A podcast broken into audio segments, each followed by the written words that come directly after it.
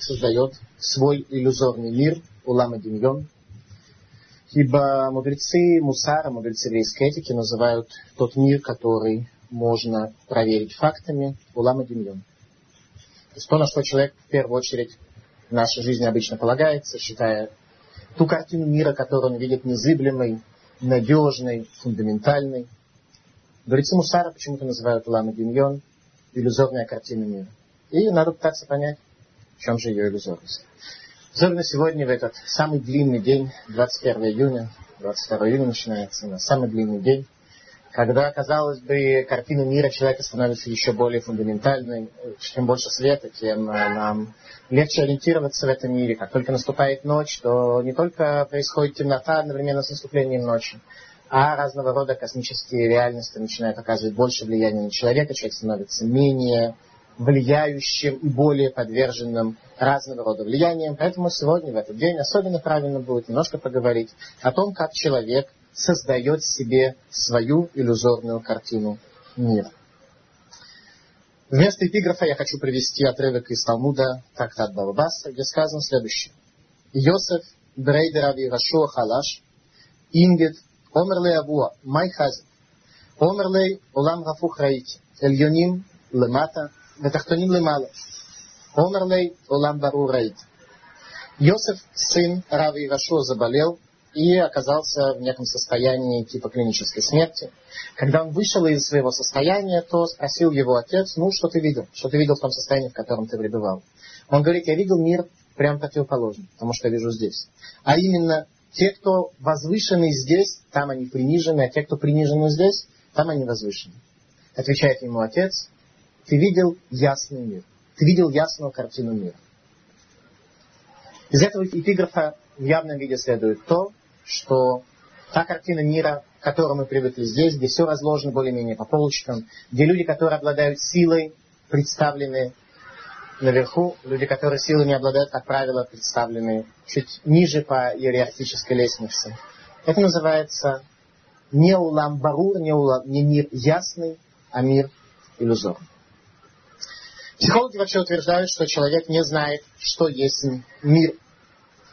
Мы не знаем, что такое есть мир. А именно, единственное, что человек может сделать для того, чтобы представить для себя как, каким-то образом этот мир, это создать некоторые образы. И человек, как правило, поступает в своей жизни так, как будто его образы являются истинными. Мы на самом деле абсолютно не знаем ничего. О каждом предмете мы создаем некий образ. Чем наш образ более верен, чем наш образ более истинен, тем более реальную картину мира мы перед собой представляем и для себя представляем. Чем наше воззрение на этот мир более поверхностное, более ошибочное, тем наша картина мира более примитивная, более неграмотная, соответственно, более неверная. Так вот, на самом деле, утверждают психологи, что люди не обладают способностью иметь представление о том, что же такое мир. Поэтому, естественно, и возникает, что разные люди видят мир по-разному. Что значит по-разному? Разные люди мир видят принципиально по-разному. И очень трудно одному человеку представить мир так, как его видит человек другой. Поэтому сказано об этом, что человек не может вытащить сам себя из тюрьмы. Что хаву все это смоми бейтасурим. Тот, кто арестован, он не может сам себя вытащить из тюрьмы. Ему нужна помощь извне. Точно так же человек, который живет в своем иллюзорном мире, не может без помощи второго человека, без помощи того, кто видит мир. Иначе выйти за рамки того хаоса и той иррациональности, которая царствует над ним. Корень проблемы заключается в том, что у человека нет другого способа ориентации в этом мире, кроме как полагаться на свою интуицию в ее интеллектуальном и эмоциональном проявлении. А наша интуиция, она не является первичной, она построена на каких-то более глубоких и э, на каких-то более детальных микроэлементах нашей психики, нашего восприятия действительности, что в конечном счете приводит нас к некому состоянию завершения, когда человек очень сложно измениться, ибо, с, э, как сказали наши мудрецы, что легче выучить весь Талмуд, чем изменить хотя бы одно человеческое качество. Почему? Потому что мы к нему привыкаем, Потому что наш инстинкт самосохранения заставляет нас вокруг своей психики, которая более-менее сложилась, построить определенного рода психологические защиты. Поэтому человеку легче построить любое количество психологических защит, изучить и выучить все, что угодно, но не изменить себя, не сделать себя творением более адекватно живущим в этом мире, живущим в этом мире более истинными ценностями. Поэтому корень проблемы заключается в том, что мы в основном полагаемся на свою интуицию, лишь иногда подкрепляя ее чистым интеллектом. Опять же, насколько у людей может быть чистый интеллект, мы скоро увидим с вами из источников, которые мы будем приводить из текста Торы, из текста Танах. Человек, образ которого, образы, которые человек создает в этом мире, не выдерживают критерии реальности, как правило, называется больным шизофренией. А именно, если человек создает образы в этом мире, которые не выдерживают критерии реальности, означает, что это есть диагноз болезни, который называется шизофрения. Человек такой относится к миру совершенно ошибочным образом. Что может предложить психология для того, чтобы человек мог э, спастись от э, своих э, человеческих трудностей и прожить свою жизнь более эффективно, более истинно и более ясно? Психологи предлагают строить более точные и более тонкие образы относительно элементов этого мира, относительно бытия в целом. И пытаются человеку, субъективное восприятие жизни которого неадекватно, показать этот мир немножко иным. Что же может в этом вопросе предложить иудаизм? Иудаизм предлагает нечто совершенно принципиально противоположное. А именно, сказано в перке вот, Кина, тава, викавод, муцим это адам. Кина, зависть, тава, страсть, викавод и почет – это то, что выводит человека из этого мира. То есть те негативные качества, которые здесь были приведены, зависть, э, страсть и почет – они выводят человека из этого мира. Что значит выводят из этого мира? Ну, простое э, значение этих слов следующее, что такой человек не будет любим творениями и Творцом тоже, поскольку любовь к творению является прямым критерием того, как человек относится к Творец. Если творение человека любит, значит Творец тоже. Тоже сказано в Перкеару. А если же нет, то, по всей видимости, Творец относится к такому человеку также. Но это не означает, что если есть какой-нибудь февроман, такой человек, который легко и хорошо вписывается в общество, и к нему люди более-менее хорошо относятся, то есть он обладает определенными такими психологическими факторами достаточно низкого порядка, это означает, что его любит Творец. Безусловно, нет. Когда мы говорим о любви Творца, то мы в первую очередь предполагаем, что речь идет о человеке, который находится в рамках тех законов и в рамках тех заповедей, которые Творец ожидает и желает от человека. А дальше весь его образ человеческий, в случае, если творение относится к нему хорошо, то тогда, по всей видимости, есть основания считать, что и Творец относится тоже. Поэтому, когда мы говорим о некотором человеке, что его человеческие качества выводят его за рамки этого мира, то в первую очередь мы имеем в виду следующее, что человек, который выходит за рамки мира, теряет связь с верхними мирами, теряет связь с Творцом вообще, и таким образом объективно выходит за рамки всей этой действительности, так что ему в этом мире становится плохо. У него в этом мире возникает ощущение неуверенности, у него в этом мире возникает ощущение того, что он на самом деле не понимает, как ему жить глобально и стратегически. А такой человек пытается от одного времяпрепровождения дойти до какого-то другого времяпровождения, для того, чтобы каким-то образом отвлечься от того истинного вопроса, который Творец задает человеку. Человек, где ты? Такие люди в основном пытаются отвлечься от жизни. Причем отвлечься от жизни можно не только развлечениями, как это порой кажется. Большинство людей отвлекаются от жизни как раз работой. Это очень хорошо поняла, поняла советская власть, которая старалась обеспечить всех людей работой, так чтобы у них была возможность отвлечься, и чтобы они не задумывались о тех э, вопросах, которые в России считались запрещенными не только для обсуждения, но в принципе даже и для размышления в целом. Итак, негативные человеческие качества кина, тава и кавод. Они приводят человека к тому, что он выходит за рамки этого мира. Почему эти качества столь фундаментально негативны? Дело в том, что речь идет в первую очередь о человеке, которому тесны те рамки, в которых он находится. Кто обладает способностью к зависти? Тот, кто смотрит на другого, видит, что есть у другого. Его не устраивает то, что есть у него самого. Всему тесно в его рамках.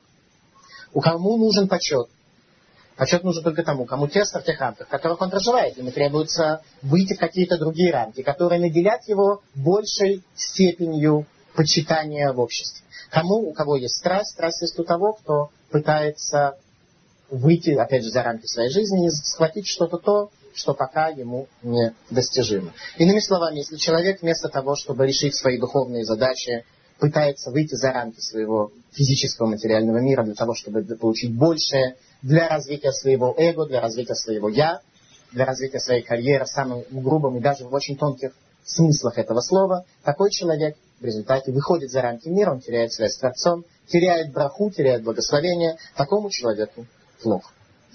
Более глубокий смысл, однако, этих слов о том, что кина тавави кавод муцим тадамин олам, смысл следующий, что отрицательные качества человека загрязняют его картину мира. А именно, качество человека это не просто такой вот какой человек, как он сложился в результате его генотипа, его воспитания, которое он получил в том обществе, где он живет, у тех родителей, с которыми он живет. Качество человека приводит к тому, что он принципиально иначе видит картину мира. А именно, на иврите слово «качество» определяется словом «меда». Человеческие качества – медот. Что такое меда? Меда от слова «мерить», измерение. То есть, человеческие качества, которые у него есть, это те измерения, которыми обладает человек.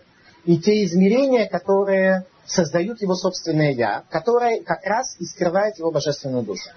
А именно, наша божественная душа является тем источником света, который дает нам жизнь но она не обладает способностью влиять на нас непосредственно, поскольку она заперта в сосуде.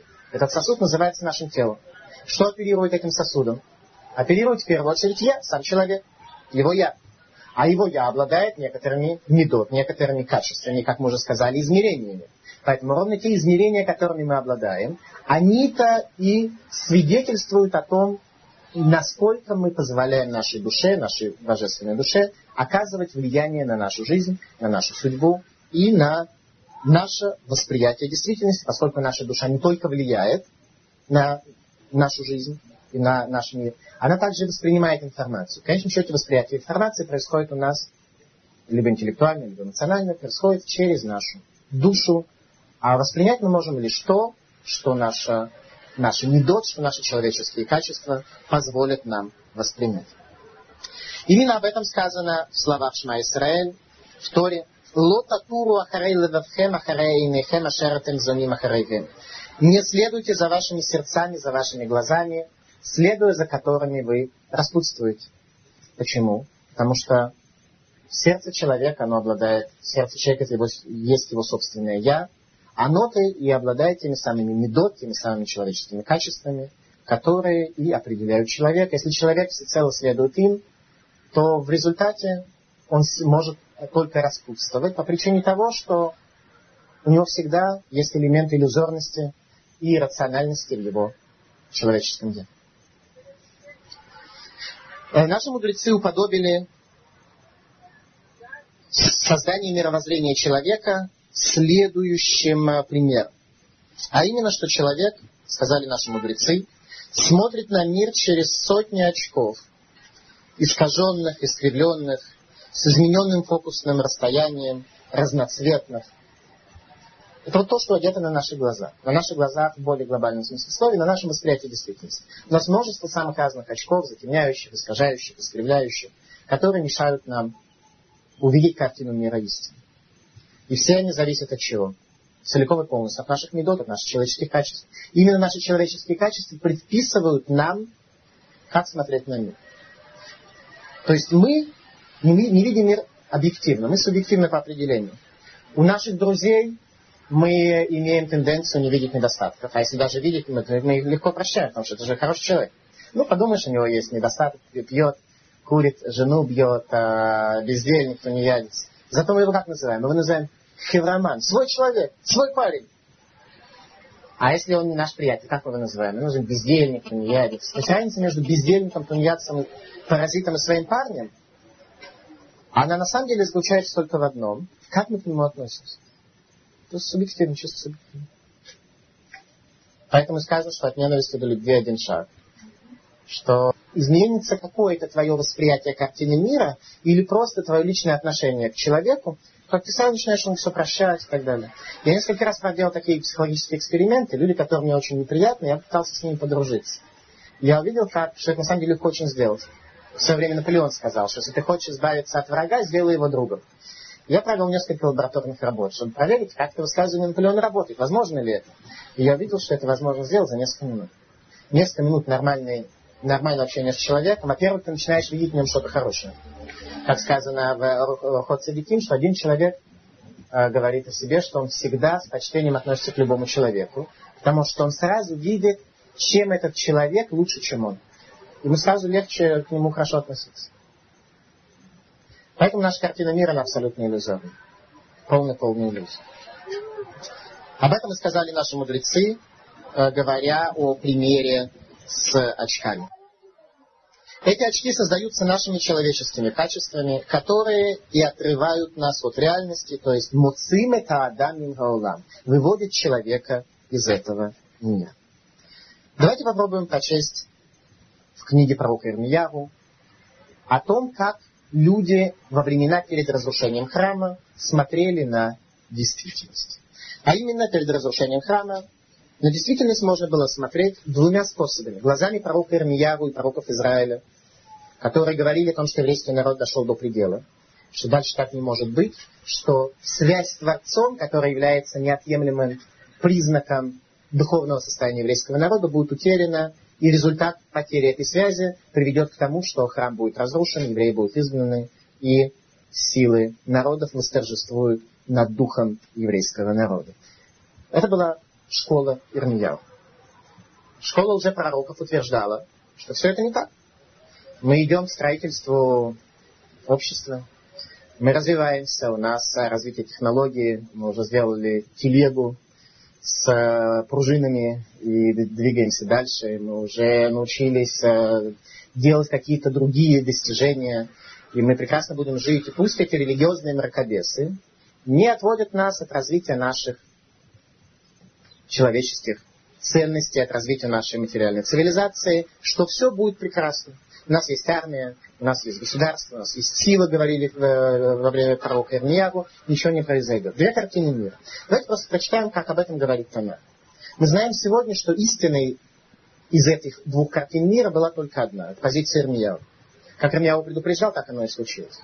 Но на тот момент, о котором мы сейчас с вами читаем, это еще было непонятно людям, которые не обладали способностью видеть на мир, как смотрели на мир еврейские пророки. Глава 27 в книге Ирмия. В начале царствования Йоакима, сына Йошияву, царя Иудейского, это был предпоследний царь перед разрушением храма. Было сказано слово Ирмияву от Господа. Так сказал мне Господь, сделай себе бужи и ярмо и возложи их на шею свою то есть Ирмияву должен был публично одеть ермо на свою шею, ходить по Иерусалиму и по городам Израиля, показывать людям о том, к чему люди придут. Есть зачем это нужно было делать? Ирмияву величайший строк. Можно было сказать словами. Сказать словами, что будут неприятности, как Ирмияву и говорит. Зачем нужно было что-то такое сделать визуальное, ясное? Потому что народ, находясь в своем состоянии дремоты, если ты ему не покажешь детально, конкретно, так, чтобы это было ощутимо, люди не поверят. Ну, некая философская доктрина, которую предлагают еврейские пророки. Когда Армия владел физический ермо, то люди начали немножко больше думать. Это лишний раз показывает, насколько мы люди нуждаемся в заповедях. Потому что заповеди это вещи конкретные. Исполняя заповеди, человек действительно меняется, потому что он окружен волей Творца не только на уровне мышления, не только на уровне речи, а также на уровне действия. Когда человек что-то делает, то это больше, это более внешняя сфера человеческой активности. Тем не менее, человек более ясно и более э, окончательно связан таким образом с той идеей, которую он э, пытается в данном случае э, осуществить. Так сказал мне Господь, сделай себе бужи и ярмо и возложи их на шею свою. И пошли к царю Идома, и царю Муава, и царю сынов Амоновых, и царю Цора, и царю Цидона через послов. То есть пошли ко всем окружающим народам, на которые евреи, может быть, могли бы полагаться, что те помогут им в войне против Навуходнецера, который был э, врагом всей той цивилизации, которая окружала землю Израиля. И накажи им сказать государям их так. Так сказал Господь. Вот что скажете государям своим. Я сотворил землю и человека, и скот, что на земле. Великим могуществом моим и простертую рукой моей я отдал ее тому, кто достоин этого в глазах моих. А ныне я отдал все земли эти в руку Навуходнецера, царя Вавилонского, раба моего, а также зверей полевых я отдал ему, чтобы были они ему подвластны. Обратите внимание, как называется Навуходнецер, раб мой. Кто такой раб? Раб это тот, кто служит господину. Иначе это беглый раб, раб, который восстал против своего господина. Навуходнецер, несмотря на то, что он сделал для евреев, он был рабом Творца. В том смысле, что его царство а, в Танахе называется Золотым веком. Царство Навуходнецера было таким, что тогда все государство было построено для воспринятия духовности, истины, высоких каких-то ценностей. Конечно, не в том виде, как это воспринимали евреи вавилоняне жили в другой а, концепции действительности. Тем не менее, все стремление государства было к постижению чего-то возвышенного. После них были персы. Персы сравниваются с Серебряным царством. Что такое Серебряное царство? Персы под слово кисуфим, желание. Это только разврат, это только пиры, это только богатство, это только времяпрепровождение, это только потеря потенциала, который есть у человека. Поэтому на выходные царь здесь называется рабом моим. И все народы будут служить ему и сыну его, и сыну сына его, пока не придет час и его стране, когда его поработят многочисленные народы и великие цари.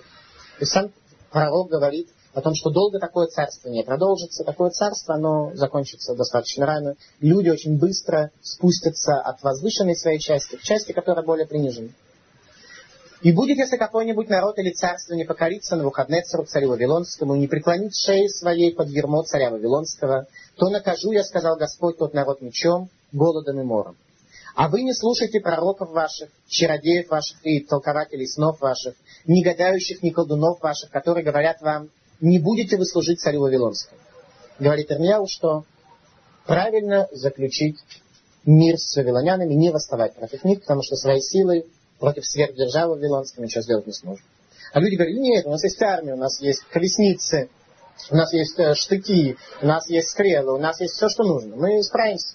Говорит, э, нет, еврейский народ никогда не брал силы, он всегда брал своей связью с действительностью, своим явным представлением картины этого мира. И уже пророки, как здесь прямо и написано, они говорили, что нет, все будет хорошо, все справится. Ибо они пророчествуют вам ложь, чтобы удалить вас из страны вашей, чтобы изгнал я вас на погибель вам. А тот народ, который преклонит шею свою под ермо царя Вавилонского и будет служить ему, оставлю я его на земле его, сказал Господь. И будет он возделывать ее и жить на ней. И Циткияву, царю иудейскому, последний царь Израиля был царь Циткияву, говорил я все эти слова, сказав, преклоните шею вашу под ермо царя Вавилонского, и служите ему и народу его, и живите. Зачем умирать вам, тебе и народу твоему от меча, голода и мора, как изрек Господь и народе, который не будет служить царю Вавилонскому? То есть Ирмяу говорит, что единственная задача, которая есть здесь у евреев, это с точки зрения своей государственной независимости подчиниться вавилонянам, а дальше искать свой творческий путь в жизни не в том, чтобы объявлять о своей независимости и о своей силе, о том, чтобы, наоборот, объявить о своей связи с Творцом, отсутствие своего «я», отсутствие вот всех тех человеческих качеств, которые приводят человека в состояние тьмы. И не слушайте слов пророков, которые говорят вам так, не будете вы служить царю Вавилонскому, так как они пророчествуют вам ложь. Говорит Ирмияву, что не слушайте тех лжепророков, которые говорят, что все будет хорошо. Не будем мы подчинены вавилонянам. Ибо я не посылал их, сказал Господь. Они пророчествуют ложь именем моим, чтобы я изгнал вас, и чтобы погибли вы и пророки, пророчествующие вам. А священникам и всему народу говорил я следующее. Так сказал Господь, не слушайте слов пророков ваших, которые пророчествуют вам, говоря, вот теперь возвращена будет вскоре из Бавеля, из Вавилона, утварь дома Господня, ибо они пророчествуют вам ложь.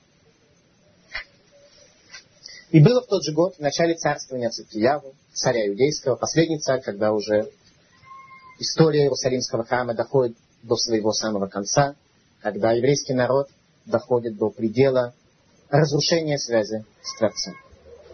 В четвертый год, в пятый месяц, Ханания, сын Азура, пророка из Гибона, сказал мне в доме Господнем перед глазами священников и всего народа так. То есть Ханания, сын Азура, пророк из Гибона, был гивонянин, был не еврей, который из числа неевреев, которые приняли иудаизм во времена Ирашуа, обманув евреев, то есть он был вообще не евреем, как бы, и потомком не евреев. И он говорит так, уже пророк, который говорит так, подходит к Ирмьяву в своей наглости беспредельно говорит. Так сказал Господь Бог Израилев. Сокрушил я иго царя Вавилонского через два года возвращу я на, на это место всю утварь Дома Господня, которую взял с того места на выходные царь Вавилонский и привез в Бавель. И Ехиния, сын Юакима, царя Иудейского, и всех изгнанников из Иудеи, которые пришли в Бавель, возвращу я на место это, сказал Господь. Ибо сокрушу я иго царя Вавилонского. Что говорили уже пророки? Они говорили следующее. Они говорили, что наоборот, вавилоняне погибнут, э, их э, царство не сможет больше управлять еврейским народом. Вся утварь и все пленные, которые за 20 лет до разрушения храма были взяты в плен в Вавилон, все они вернутся назад в землю Израиля, все будет хорошо. Мы будем продолжать дальше жить так, как мы живем. Мы живем, он говорит, прекрасно, все будет замечательно. Ибо я сокрушу иго царя Вавилонского. Он утверждает, что это то ему сказал Бог. Понимаете, всегда в этом мире есть люди, которые утверждают, что а, мы, а мне Бог сказал так. Ну, ты пророк Ирмияу говоришь одно, а вот мне Бог, я пророк ничем не хуже тебя, говорят, говорят уже пророки. Мне Бог сказал такое.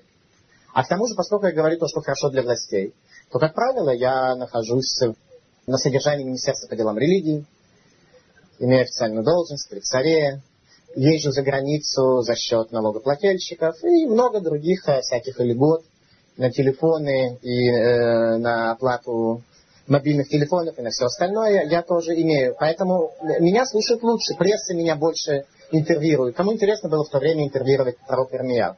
Все, что он говорил, было плохое. Его и называли ортодоксальным мракобесом.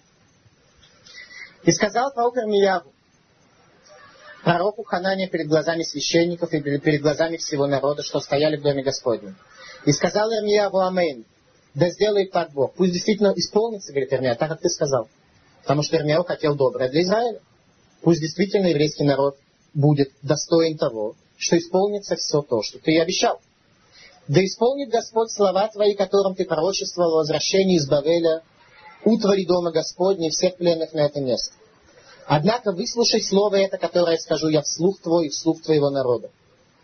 Пророки, бывшие задолго до меня и до тебя, пророчествовали многим странам и великим царствам войну и бедствие и мор. Пророка же, что пророчествует о мире, то есть большинство еврейских пророков, говорили плохое. Почему? Потому что пророк должен показать еврею то состояние, где у него происходит нарушение в цурата Адам, духовной форме человека. А хвалить и э, поддерживать государство еврейского пророка не было такой задачи. Теперь, если ты говоришь о мире, то лишь по исполнении пророческого слова узнают тебя как пророка, которого воистину послал Господь. Теперь, если ты хочешь говорить о мире, то что будет хорошо, то если это действительно исполнится, то тогда ты будешь как бы иметь силу как пророка. Да каждый пророк должен доказать силу своего пророчества тем, что то, что он пророчествует, сбывается. Поэтому пока то, что ты говоришь хорошее, по законам пророчества, как бы не имеет прецедента. Пророки по определению говорили плохое. Да, но он э, находится на содержании царя Израиля, поэтому он должен говорить то, что нужно. Тогда снял Ханания ермо с шеи пророка Ирмияву и сломал его. То ермо, которое одел на себя Ирмияву, для того, чтобы показывать о том, что произойдет в дальнейшем с еврейским народом, он сломал. И говорил Ханане перед глазами всего народа, сказав, так сказал Господь, так же сломлю я Иго Навуходнецера, царя Вавилонского, через два года с шеи всех этих э, народов. И пошел Ирмияу своим путем. Было сказано Ирмияву слово Господне после того, как сломал пророк Ханания ермо с шеи Ирмияву. Пойди скажи Ханане следующее. Так сказал Господь. Ты сломал ермо деревянное, так сделай вместо него ермо железное. Ибо так сказал Господь, что ермо железное возложил я на эти народы, чтобы они служили Ирмияву. И сказал пророк Ирмиява, пророк Ханане, послушай, Ханане, Господь не посылал тебя, а ты обнадеживаешь народ этой ложью. Поэтому так сказал Господь, вот я удалю тебя с лица земли. В этом же году ты умрешь за то, что ты говорил отступнически против Бога. И умер Ханания пророк в тот же год, в седьмом месяце. Седьмой месяц это месяц Тишрей, когда мы празднуем Рошашана, день суда, когда Творец судит мир, и одно из главных критериев этого суда это насколько человек находится внутри этого мира. Насколько восприятие человека соответствует истинному восприятию этого мира. И насколько мир человека истинен, а не иллюзорен. Лжепророк погибает в Рошашина совершенно не случайно, тем самым показывая, что из двух картин мира которую предлагал Ирмияру и лжепророки, победила картина мира, которую видел еврейские пророки. Но в тот момент трудно было сказать, кто из них прав, кто виноват. Кто из них прав, а чья картина мира не истина. Кто же это мог увидеть? А увидеть это мог ученик Ирмияру, пророк Хискель, который в тот момент находился уже в состоянии изгнания. А именно, за 20 лет до разрушения храма из Иерусалима была изгнана еврейская знать, которая была изгнана в Вавилон, и они-то и построили первые ешивы, на которые уже после разрушения храма пришли все изгнанники. Там был, в частности, Мордыхай, там была Эстер среди изгнанных, там был э, царь Ехиния, там было очень много очень достойных людей. Там был Эзра и Нехемия, которые после этого вернули еврейский народ назад в землю Израиля и так далее. Так вот, интересно, что в тот момент пророк Ехискель описывает, что они видели в Вавилоне. Какая картина была в Вавилоне у тех людей, которые, во-первых, были людьми грамотными и видели картину мира более истинной, а во-вторых, они вкусили вкусы изгнания. То есть они себя вот этими вот надеждами пустыми уже не тешили. Какую картину они видели? Смотрите. Книга Хискеля, 8 глава. Еще раз, Ихискель ученик пророка Ирмияву, который получил от него, как от своего учителя, тайны пророчества. И было в год шестой, в шестом месяце, в пятый день месяца, сижу я в доме моем, и старейшины иудейские сидят передо мной, и опустилась на меня рука Господа Бога. И видел я вот образ, как огненное видение, от вида чресла его и вниз, огонь, и от чресла его и вверх, как бы сияние, словно хашмаль. Что такое хашмаль? Сегодня под хашмалем мы понимаем электричество. Это большая проблема, что мы видим, читаем э, как бы с нашего сегодняшнего восприятия действительности. Ну, сияние, видим какие-то разряды. Это мы предполагаем, что это максимальное видение, которое было. Так начинается, так зарождается кфира, вероотступничество, а более точно невежество. Потому что хашмаль совершенно не означает электричество на языке Торы. И оно было заимствовано совершенно непонятно зачем э, в современном иврите Элезером Бен Егуды. А значение слова хашмаль следующее. Хаш – это молчание, а маль, слово мила – это слово. То есть звучание внутри молчания. А именно, когда материальная действительность замирает, когда иллюзорная картина мира замирает, и когда на, в условиях замирания этой материальной действительности возникает ясное слово Бога. Это и есть пророчество по определению. Это есть высшая точка пророчества. Хашмаль. Сами Хискель говорит, что он не видел Хашмаль, он видел Кейна Хашмаль, он видел нечто, приближающееся к состоянию Хашмаль. Так вот, что же он тогда видел о положении еврейского народа? Какую картину мира видел тогда Ихискель в Вавилонском изгнании? И он простер очертания руки и взял меня за пряди волос головы моей, и поднял меня между землей и небом, и принес меня в видение Божьих в Иерусалим, ко входу внутренних ворот, обращенных к северу, где место идола ревности, возбуждающего ревность. Обратите внимание, Ирмияву приходит к северу, к северным воротам храма, и сказано, слегка Ихискель, а в словах Ирмияву сказано «Кимицафон типа тахара», ибо с севера придет к тебе бедствие. Все народы приходили с севера для того, чтобы захватить, разрушить Иерусалим. И э, Ехискель подходит к той части Иерусалима, которая первая будет открыта для врага. Что же он там видит? Он там видит, что евреи поставили идола ревности. Поставили того самого идола, по отношению к которому ревнует Творец. В каком смысле? Творец не ревнив как человек. Когда мы говорим, используем какие-то эпитеты в смысле Творца, мы имеем в виду не то, что во внутренней сущности Творца происходят какие-то подобного рода явления. Мы говорим о том, что Творец действует в этом мире, как бы действовал человек, охваченный такого образа чувств. А именно, что делают евреи? В самом храме они поставили идола, по поводу которого ревнует Творец, в том смысле, что ему не место там быть. Что это нарушение истины. Нарушение истины картины мира. Поэтому Творец как бы ревнует. И вот там слава Бога Израилева, как то видение, что я видел в долине, и сказал мне Сын Человеческий, подними глаза твои к северу. И там, в храме славы Израиля, слава Бога Израиля, и стоит также идол, которому служит еврей. И поднял глаза мои к северу, и вот к северу от ворот жертвенника идол ревности, тот приходит. И сказал мне, Сын человеческий, видишь ли, что они делают? Гнусности великие, которые Дом Израиля творит здесь, чтобы я удалился от святилища моего. То есть евреи делают гнусности не только за пределом храма, но также и в самой точке связи, также в самом месте, где осуществляется связь между Творцом и миром, евреи делают гнусности. И, еще обратись увидишь гнусности великие. И привел меня ко входу во двор, и я взглянул, и вот отверстие одно в стене. И сказал мне, сын человеческий, подкопай стену. Я подкопал стену, и вот какой-то вход. И сказал мне, иди смотри на гнусности злодейские, которые они творят здесь. И я вошел и увидел, и вот всевозможные образы присмыкающихся и отвратительные животных, и всевозможные идолы дома Израиля, вырезанные кругом по всей стене. То есть в храме поклоняются всякого рода присмыкающимся и гнусности. То есть чему поклоняются люди? Своей животности, своим... Как только человек начинает поклоняться своим животным аспектам, это сразу напоминает э, то описание, которое мы видели. И вот 70 мужей из старейшин дома Израиля, и я за Нияву бен Шафан стоит среди них, и у каждого своя кадильница в руке его, и поднимается густое облако воскурения. Что такое второт, что такое воскурение? Воскурение – это самый тонкий вид службы в храме. Почему? Жертвоприношение, оно обладает, приносится мясо.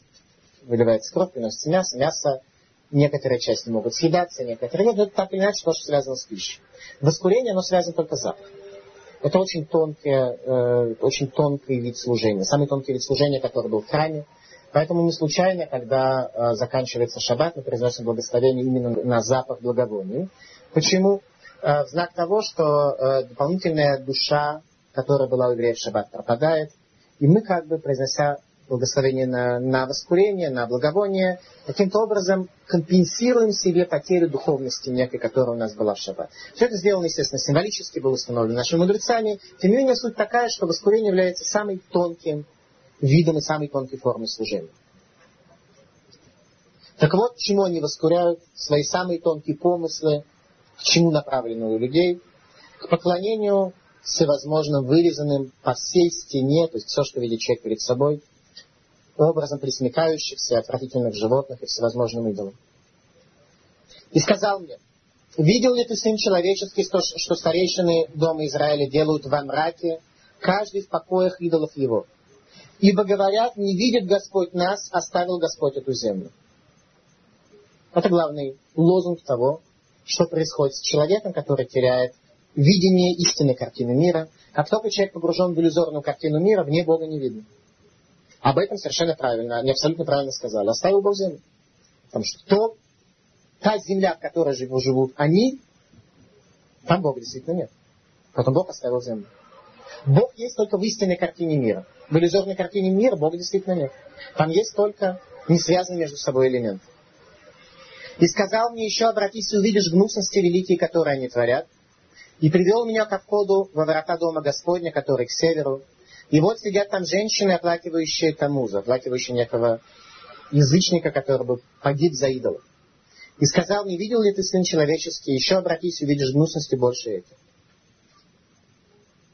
И вел меня во внутренний двор дома Господня, и вот у входа в храм Господень, между предхрамием и жертвенником, около двадцати пяти мужей, обращены задами их к храму Господню, а лицами их к востоку, и они поклоняются солнцу на востоке.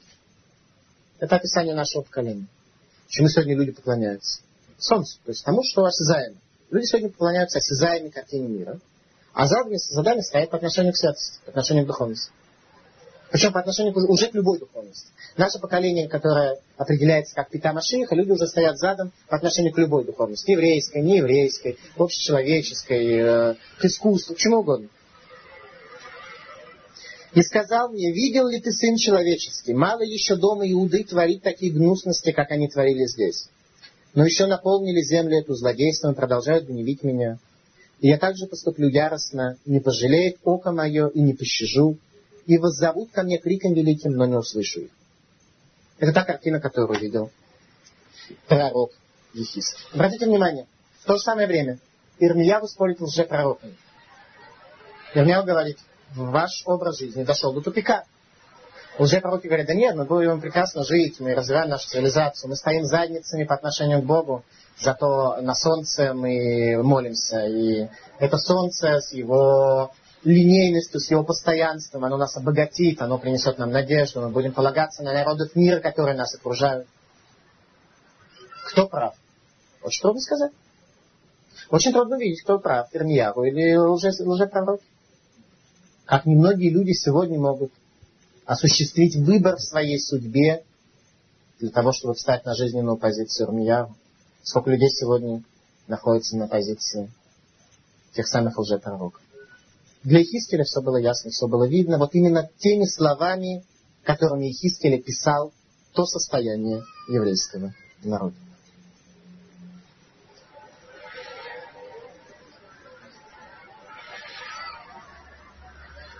Перед мудрецами Ихискеля картина мира была истинной, потому что страдания изгнания привели их к тому, что у них очки стали ясными.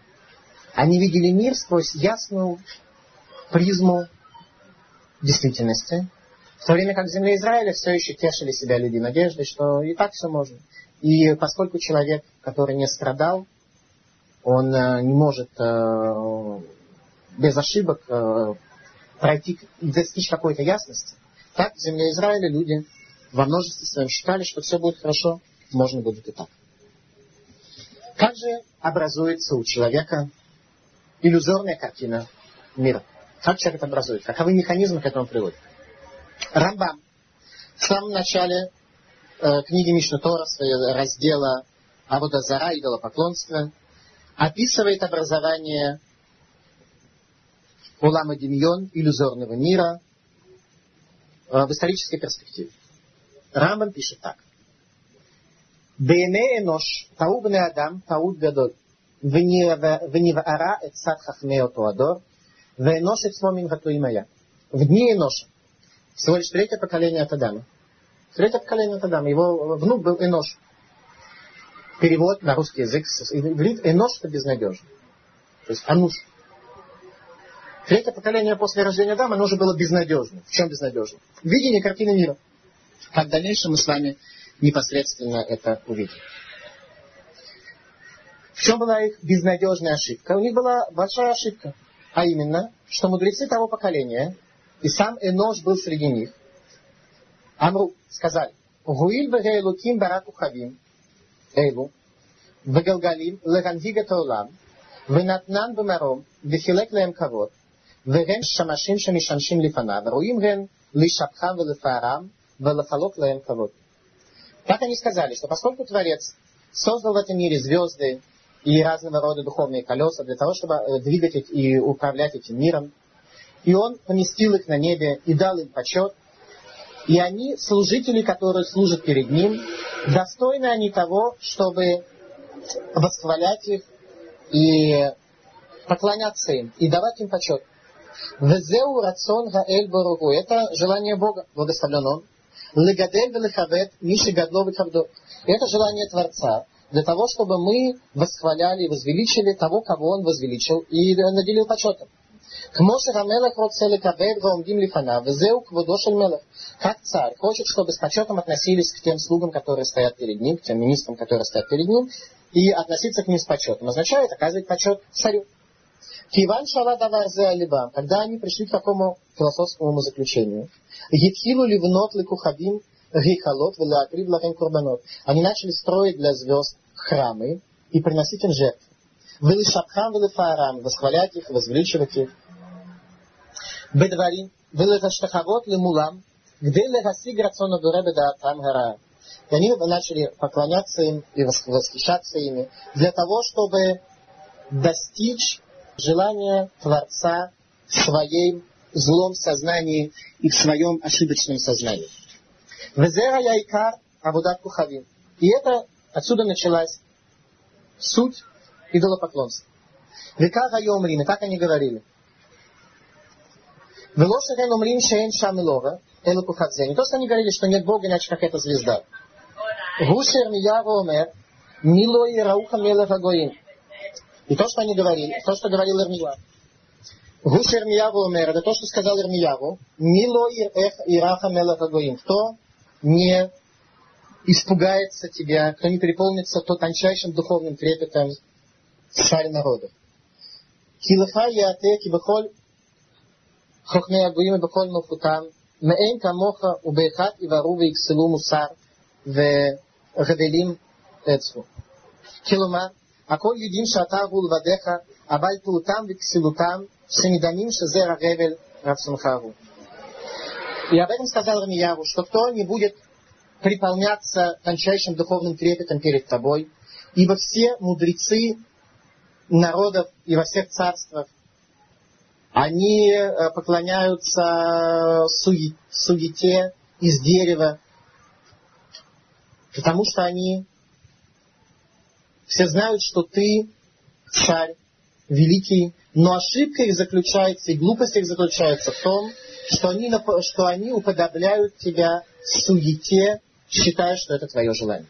Иными словами, говорит Рамбам, что главная ошибка, которая привела к современному состоянию человека, когда человек потерял ясность видения этого мира, то, что поклоняться люди начали не Творцу, а люди поклоняются э, изделиям рук его, люди поклоняются разного рода творениям духовным, которые создал Творец. Продолжает Рамбам и говорит. Вахар шаху гаямим амду бне адам навей шекер.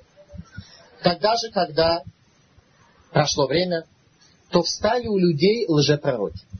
То есть та ошибка в расчленении мира на Творца и его творения, которым можно подчиняться и поклоняться без того, чтобы иметь связь с самим Творцом, в результате привела человечество в состояние лжепророчества. Появились лжепророки.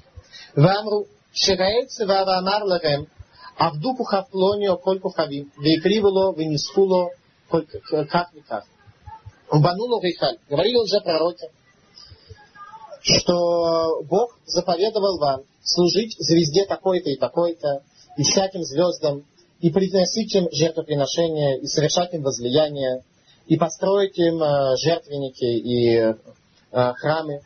Васуд суратов делали штахавот локоль гам нашим веактаним вешарми рарц. И сделали разного рода э, изображения для того, чтобы поклоняться им люди, женщины маленькие и весь народ.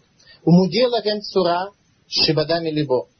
И, и показали пророки, уже пророки, показывают разного рода формы, которые они придумали из сердца своего.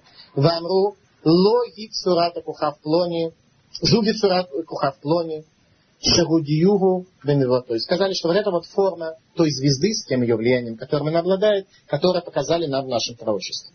Витхиду альдер изула асот сирот варихалот, тахат гайланот уброшея гарим вальгваот, умит капцим муштахавим ларим. И начали делать разного рода изображения в своих же э, капищах, под деревьями и э, во главе гор, и на высотах, собираются там и поклоняются им. Так пишет Рамбам о том, как начинается в истории человеческой цивилизации лжепророчество. Что такое лжепророчество?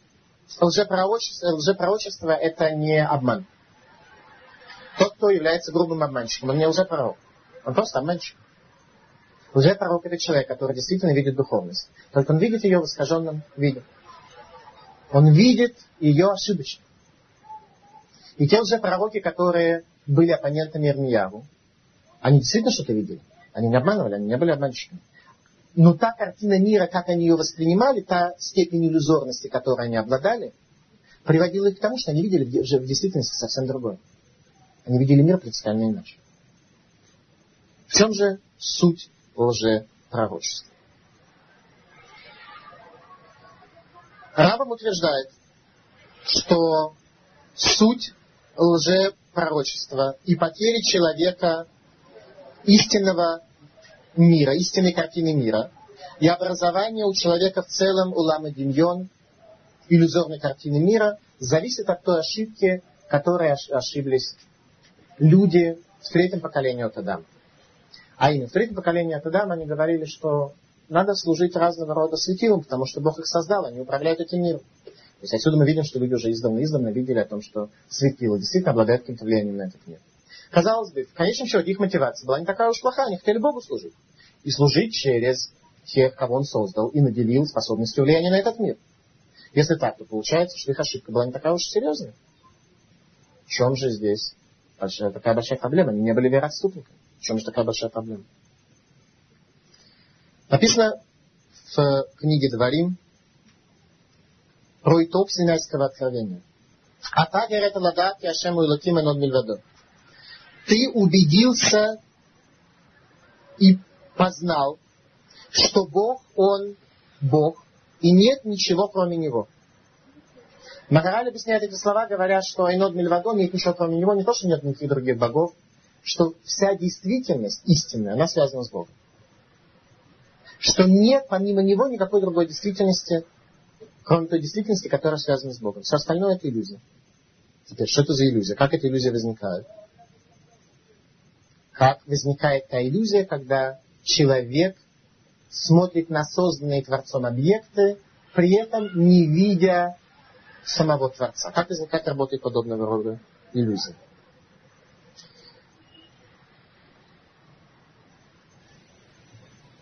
Когда человек отрывает мир от Творца, он сразу же видит в этом мире многообразие. Видит, э, что разные предметы оказывают влияние на самые разные элементы жизни. У него теряется единство мира, и он видит э, тяжелейшее глобальное многообразие, в котором прожить очень сложно. По той простой причине, что невозможно заранее просчитать, какой элемент мира, какое окажет влияние на действительность. К чему это приводит? К тому, что человек в таком мире сразу же может легко заблудиться и потерять какое бы то ни было ясное видение, как только ты отрицаешь идею единства этого мира, или даже не отрицаешь а просто не видишь. А результат такой ошибки, всего лишь через семь поколений, привел человечество к потопу. Что такое потоп? Почему человечество погибло именно в Ноевом потопе? Дело в том, что как вода стирает, если в воду попадает камень, то через много лет, веков он становится кругленьким, стертым, таким обработанным. Как вода стирает форму, так же и вода Ноева потопа стерла ту духовную форму, которая была у человека. То есть духовная форма человека, которую было необходимо уничтожить водами потопа, она была такой, что человек не имел больше права на существование. Поэтому не случайно Творец уничтожает мир именно водой. Оказывается, что такой мир больше не имеет никакого права на существование. Творец заново возвращает мир на условия начального этапа творения. Ибо в первый день сотворения мира, когда Творец сотворил этот мир, то мир был весь покрыт водами. Точно так же это было и на момент потопа. Весь мир покрывается водами, что лишний раз свидетельствует о том, что как бы развитие человеческой цивилизации начинается с нами. Отсюда мы явно видим, что как только человек теряет свою духовную форму, которую необходимо смыть водами потопа, как человек теряет ясность видения этого мира, то мир такой больше не имеет права на существование. И тут тебе не помогут ни армия, ни самолеты, ни танки, ни соглашения с окружающими государствами, и ничто, на что обычно сегодня евреи пытаются надеяться, в том числе и в наше время. В чем же суть возникновения Улама Демьон? Как человек образует свой иллюзорный мир Улама Демьон? Десятью речениями создан мир. Когда Творец на первой странице Тора, как нам Тора рассказывает, создавал этот мир, он создал его словом Берешит, когда была создана материя, и девятью речениями, которые эту материю а, завершали, реализовали, придавали ей духовную форму, так что мир получил тот вид, в котором он существует до сегодняшнего дня с теми изменениями, которые в него внес человек, который был избран Творцом, чтобы быть партнером Творца по завершению создания этого мира. В этом суть заповедей. При помощи своих заповедей не разрушить мир, а его поддержать и создать. Так вот, э, десятью речениями был создан мир, так что Творец э, ожидает от этого мира определенной духовной формы. В чем есть суть иудаизма? Все творение предназначено для того, чтобы раскрыть своего Создателя сквозь его любой элемент. На иврите предмет называется давар. Слово тоже давар. Каждый давар, в котором есть речение, заключено речение Творца, то есть слово Творца, предназначен, чтобы, в принципе, раскрыть Творца в этом мире. Но когда это возможно? Это возможно только в той ситуации, когда человек смотрит на действительность то есть на давар, на дворим, на предметы, как на предметы, с которыми связано речение. То есть где в каждом предмете есть и воля Творца, есть его лечение, где человек придает каждому элементу его связь с единством этого мира. А только человек смотрит на мир как на разрозненную совокупность предметов, он попадает сразу в иллюзорную картину мира, потому что здесь дальше просчитать, как каждый предмет себя может вести, какой предмет мне принесет добро и радость, какой, э, наоборот, нужно опасаться, волноваться и сканировать всю действительность э, для того, чтобы не получить вред от какого-то предмета. Тут так жить невозможно, человек сразу же попадает в иллюзорную картину мира. И, э, в общем, как мы знаем из потопа, теряет право на продолжение своего существования. И в результате мы видели то же самое в книге пророка Ирмия. Корень идолопоклонства и лжепророчества заключается ни в, ни в чем ином, как в отношении к давар, как к предмету, как к собственной сущности, а не как причине. То есть, когда человек начинает смотреть на элементы мира как на предметы, обладающие собственной сущностью, а не связанные с тем, кто их создал, возникает иллюзорная картина действительности. В результате человек отрывает мир от источника его существования и создается разрозненная иллюзорная действительность, которому человеку особенно тяжело различить причинно-следственные связи, особенно в вопросах, связанных с духом. Результат создания иллюзорной действительности прямо и непосредственно приводит к лжепророчеству. Как только действительность, которую видит лжепророк, она оторвана от источника, или искажена связь между источником и объектами, сразу же пророк приходит в состояние лжепророчества, сразу же пророк теряет видение ясной картины мира. Поэтому Навишетер, лжепророк, это не обманщик, не грубый шакран, не грубый обманщик, а он пророк, но в его пророчестве есть элементы обмана и иллюзорности. Лжепророк он все-таки пророк, но в его пророчестве есть элементы обмана и иллюзорность. Если же человек видит единство мира, связь между Творцом мира и между дворим, между элементами этого мира, то его видение может подняться до Кисека, вот, до престола правления Творца, того престола правления, который оказывает все управление этим миром. И тогда пророк видит, не в том смысле, что он может предсказать будущее, он видит те элементы управления и тот путь, по которому движется мир. В случае же, если мир для человека разделен на собственные независимо существующие элементы, тогда нарушается то, что сказано в книге Дворим. Эй нод мильвадо. Эй рейта ладат, шей нод мильвадо. Шахашем Лудуким, что Творец есть Бог. Эй нод мильвадо. Нет ничего, кроме него. Как только человек смотрит на элементы этого мира, как на элементы независимые, не связанные, то нарушается этот эпилог, это завершение того, что произошло на горе Синай, когда каждый человек явно увидел всем, всеми силами своей души, шейну для воды, нет ничего, кроме него. Тогда появляется иллюзорная действительность, и самые тонко видящие люди из тех, кто находится в рамках иллюзорной действительности, они являются новейшетер лже пророками. Эмет, истинная картина мира, там, где дворим, предметы связаны с речениями Создателя – если от слова имеет оторвать первую букву алов, то, что свидетельствует о единстве, то остается только слово мед, мертвый. Если отрывается единство от этого мира, то мир умирает. И вся картина мира, которую видит такой человек, это мертвая картина мира, которая лишена связи с жизнью. Помните, как мы с самого начала нашей лекции мы с вами говорили о том, что кина тававитавод муцимета адамин ваулам, что э, ревность, зависть почет и страсть, они выводят человека из этого мира. Что выводят человека из этого мира? Они этого человека помещают в директорию смерти. Он как бы мертв при жизни. Потому что Аллах у него пропал. Связь мира с истиной у него, у него пропал. Остается только элемент смерти. Поэтому тот человек, который хочет сегодня провести работу, человек, который хочет сегодня достичь некого возвращения к видению истинной картины мира, он должен и обязан работать над тем, чтобы установить связь с источником дворим, с источником предметов, которые были созданы в этом мире, с источником дебурим, с источником речения. Без этого ничего не получится.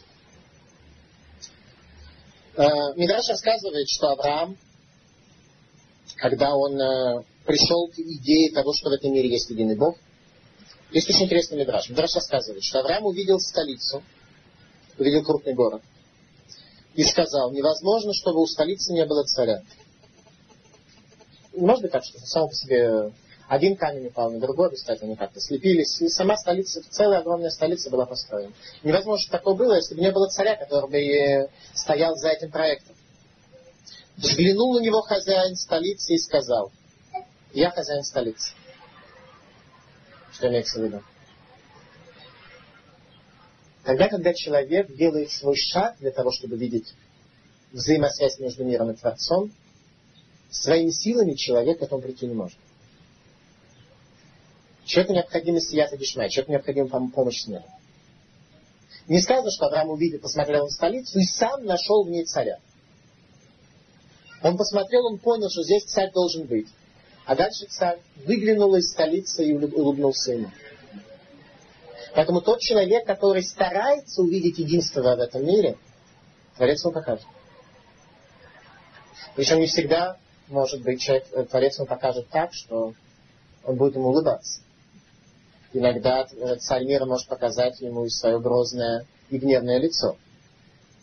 Каком смысле? Потому что тогда Творец мира как бы показывает человеку, что есть куда исправляться. То есть он ему показал уже себя. А человек стал плохо. Как он до этого жил во тьме, у него было все в порядке, все отлично шло. Только задумался серьезно о чуде, только серьезно начал э, э, Бога перед собой открывать. Вдруг пошли неприятности.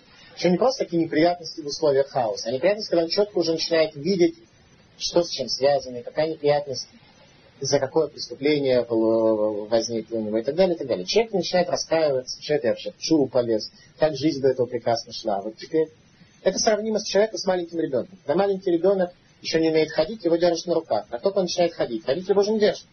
Они уже говорят, ну иди, теперь ты уже повзрослел но теперь иди сам, он начинает падать. Видите, это я из коляски вылез, так? Я сидел в коляске, был так хорошо. Конечно же, если человек хочет скрыться от реальности, скрыться от действительности, скрыться от своего жизненного пути, то ему легче, как э, э, э, птица скрывает свою голову в момент страха под своим крылом, будучи уверенным, что никто ее найти не может. Так ему будет надежно. Если человек хочет к чему-то прийти, он должен иметь в виду, что если он действительно будет работать над тем, чтобы увидеть единство Творца в этом мире, тогда Творец раскроется ему, тогда Творец улыбнется ему из той самой столицы действительности этого мира и покажет, кто он есть. То есть Творец дает сият и дешмая, дает божественную помощь тем, кто стремятся к нему. Мы живем в иллюзорном мире, как об этом сказал пророк Исаия следующими словами. Киринени буре шамаем хадашим, варец хадаша, лотис карена, гаришонот, велот алена алев. И вот, момент прихода Машиеха, говорит Творец, вот создаю я небо новое и землю новую, и не будет вспоминаться прежнее, и не поднимется это в сердца ваши. Эти слова, сказанные пророком Исаия, лишний раз свидетельствуют нам о чем? О том, что мир, в котором мы сегодня живем, это мир иллюзорной, а не истинной действительности. Тогда, когда наступит истинная действительность, когда в результате Машиих придет сюда, в этот мир, истина окажется, единство Бога окажется раскрытым перед всеми. Об этом сказано, что я создаю новое небо и новую землю. Тогда, когда каждый человек будет видеть только истинный элемент этого мира. Когда что такое единство мира? Это когда Творец будет связан с дворим, со, с, с созданными творениями в явном виде. Когда это каждому будет видно. Тогда об этом сказано в слове пророка Захарии, «Байом агу яши нахадуш муэха». В тот день будет Бог один, и имя его будет одно. Что будет Бог один, и имя его одно. Сегодня тоже Бог один. Тогда будет явно видна связь между творениями и Богом в полном мире. Явно будет видна эта связь. Что же мешает человеку сегодня увидеть творение в его совокупности. Что мешает человеку? Почему сказано в молитве Шма Исраэль «Ло катуру ахарей левавхем» не следуйте за своими сердцами? Человеку мешает одно – гасут ров, грубость его, я. Грубость его, рух, это дух, мы говорили уже на предыдущих лекциях о том, что у человека есть три уровня души внутри него. Животная душа, рух, это его собственное я, живущее в сердце, и мишама его, великая душа в голове. Так вот, проявлению мишамы, проявлению великой души, мешает его грубое я, мешает его грубый дух, грубое я. Как об этом сказано? Что именно с рухом связаны медот, человеческие качества, искривленные, искаженные очки, через которые человек смотрит на мир, они связаны все с его я, все с его духом. Так вот, гасутро, грубость духа, это именно то, что мешает человеку увидеть эту действительность. Как сказано э, в Талмуде в Вавилонском трактате Шаббат, что симан легасутро ханию. Свидетельство о грубости духа – это бедность. Речь не идет о бедности, э, не только о бедности физической, речь идет в первую очередь о бедности духовной. Хотя о бедности, бедности экономической тоже. Свидетельство о грубости духа, они идут почему? Нет брахи, нет благословения. Тогда, когда у Бога есть благословение, тогда нет бедности. Тогда у человека есть э, все, что ему надо. Еще раз, не то, что такой человек мультимиллионер становится сразу же, но сможет насытиться удовлетвориться тем, что ему нужно. Есть то, что ему, что для, ему необходимо для своего эффективного существования. У кого грубый дух, у того бедность по определению нет брахи. Раз у него бедность, значит, у него есть ревность по отношению к другим. У него есть става страсти, у него есть а, желание достигнуть почета. А только человек стремится выйти за рамки своей бедности, но при этом он остался гасро э, в той мере, в которой он был. Что происходит? Сказано, что он муцеет от своего минхолам, он выходит за рамки этого мира. То есть он становится еще более гасрух, он теряет еще больше благословения. Когда он теряет еще больше благословения, он еще больше желает, еще больше ревнует, еще больше завидует, у него еще больше образуется гасут рох и так далее, это пошло все ухудшается, ухудшается, ухудшается. Чтобы если человек хватит, схватит себя, если человек поймет, в каком состоянии он находится, если человек будет двигаться в обратном направлении, на очищение своего, на утончение своего духа, на утончение своего я. На то, чтобы меньше ориентироваться на других и смотреть на их богатство, и на то, чтобы больше быть удовлетворенным тем куском, который он имеет, то процесс будет прямо обратный. Вместо гасвок он превратится в один нефиш. У него даже нефиш, даже его животная душа будет утончена и будет возвышена. И такой человек придет к совершенно другому состоянию. В книге Зора которая написана Раби Шимон Бар Юхаем, сказано следующее. Ецерара лошарья эле баатар да иштаке хед вадехамра вегасутруах. Злое начало не правит иначе в том месте, где находится жажда вина и гасутров и грубость духа. Злое начало правит только там, где жажда вина. Что такое жажда вина? Вино приводит человека к опьянению. Что такое опьянение? Опьянение – это выход за рамки собственной границы. Желание... Более пьяный человек, он такой более такой раскрыт, он выходит за рамки своих границ. Ему неприятности уже кажется, меньшими неприятностями радости становится более э, эмоционально восприимчивой для него и так далее. Так вот, речь не идет только о вине, которая опьяняет. Все виды опьянения – Люди пытаются опьяниться самыми разными видами опьянения. Поездками за границу, разного рода развлечениями, разного рода связями, разного рода времяпрепровождениями. Вот там, где у человека есть стремление к опьянению, к выходу за рамки своих собственных границ, там, где он ощущает себя, в себя бедность, вот там правит Яцерара, там правит злое начало. И там, где гас, гасутров, там, где грубость человеческого духа. Царь Шломо в книге Мишли, в книге Притч, пишет следующее. Ром Эйнаим Верохав Лев Мира Шаим Хатат. Высокомерие и ширина сердца, то есть такое ширина сердца, когда человек уверен в себе, когда он все надежно, когда вот он такой вот э, сердце у такое, которое не воспринимает информацию извне. Когда человек высокомерен, его сердце такое в себе заключенное, мир Рашаим Хатат, путь нечестивца в грех. То есть люди такие, у которых высокомерные, которые, сердце которых не воспринимает и не поддается изменению, не поддается динамике, духовной динамике в первую очередь, то их путь, путь нечестивца в грех. И Раша дает следующее объяснение, что значит путь нечестивца в грех. Ромый Найм, высокомерие, гасут руах, объясняет Раша, это гасут это грубость духа. Рохав лев, ширина сердца – это стремление наполнить свои сердца. Гунир Шевершаин. Это и есть путь нечестивцев. Нечестивцы они по определению. Во-первых, э, высокомерные, то есть э, у них грубый дух. И во-вторых, э, стремление наполнить себя, то есть ощущение бедности, стремление наполнить себя. Их путь это грех. И дальше Раши говорит очень интересные слова. Харишутам венакшератам ихатам. Их молчание, их мышление – это грех. То есть человек, который обладает грубым духом и обладает желанием только восполнить себя, то есть кина, э, тавар и кавод, то для него грехом являются не только какие-то поступки, которые иногда такой человек совершает. Для них грех это их молчание, их мышление. То есть такие люди всегда пребывают в состоянии греха. Харишутам, умахшаратам, ехата. Они всегда находятся в состоянии греха. Сказано в Талмуде в трактате Бабабаса, Холь Адам Шеешло Гасутруав Нуфели Геном. Каждый человек, у которого грубость духа, он падает в геном. Теперь мы видим, согласно объяснению Раши. Почему? Что его все, все его точки жизни, абсолютно все, они были точками греха.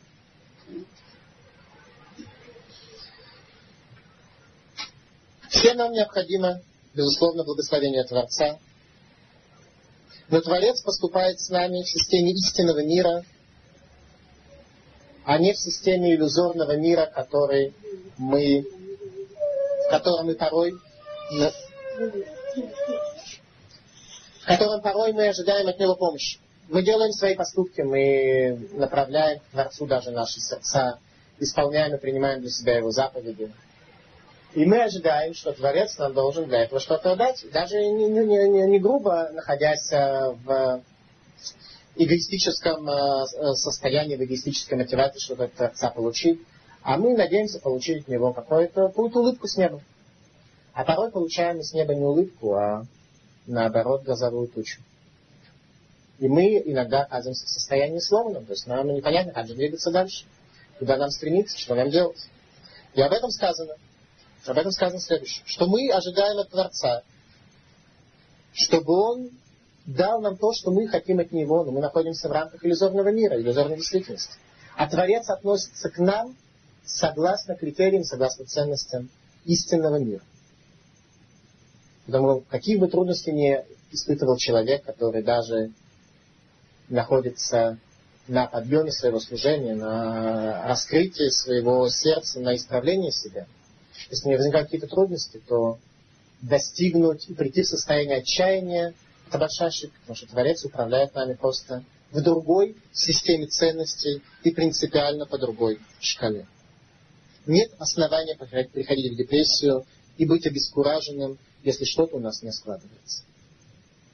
И так об этом говорит пророк Исаия в завершении своей книги. «Кигине и хасерец верафель лумим Валайх израх Ашем уквадо алайх ирая. Ибо вот тьма покрывает землю, и туман покрывает народы, а тебе засветит Творец, и слава его будет видна для тебя.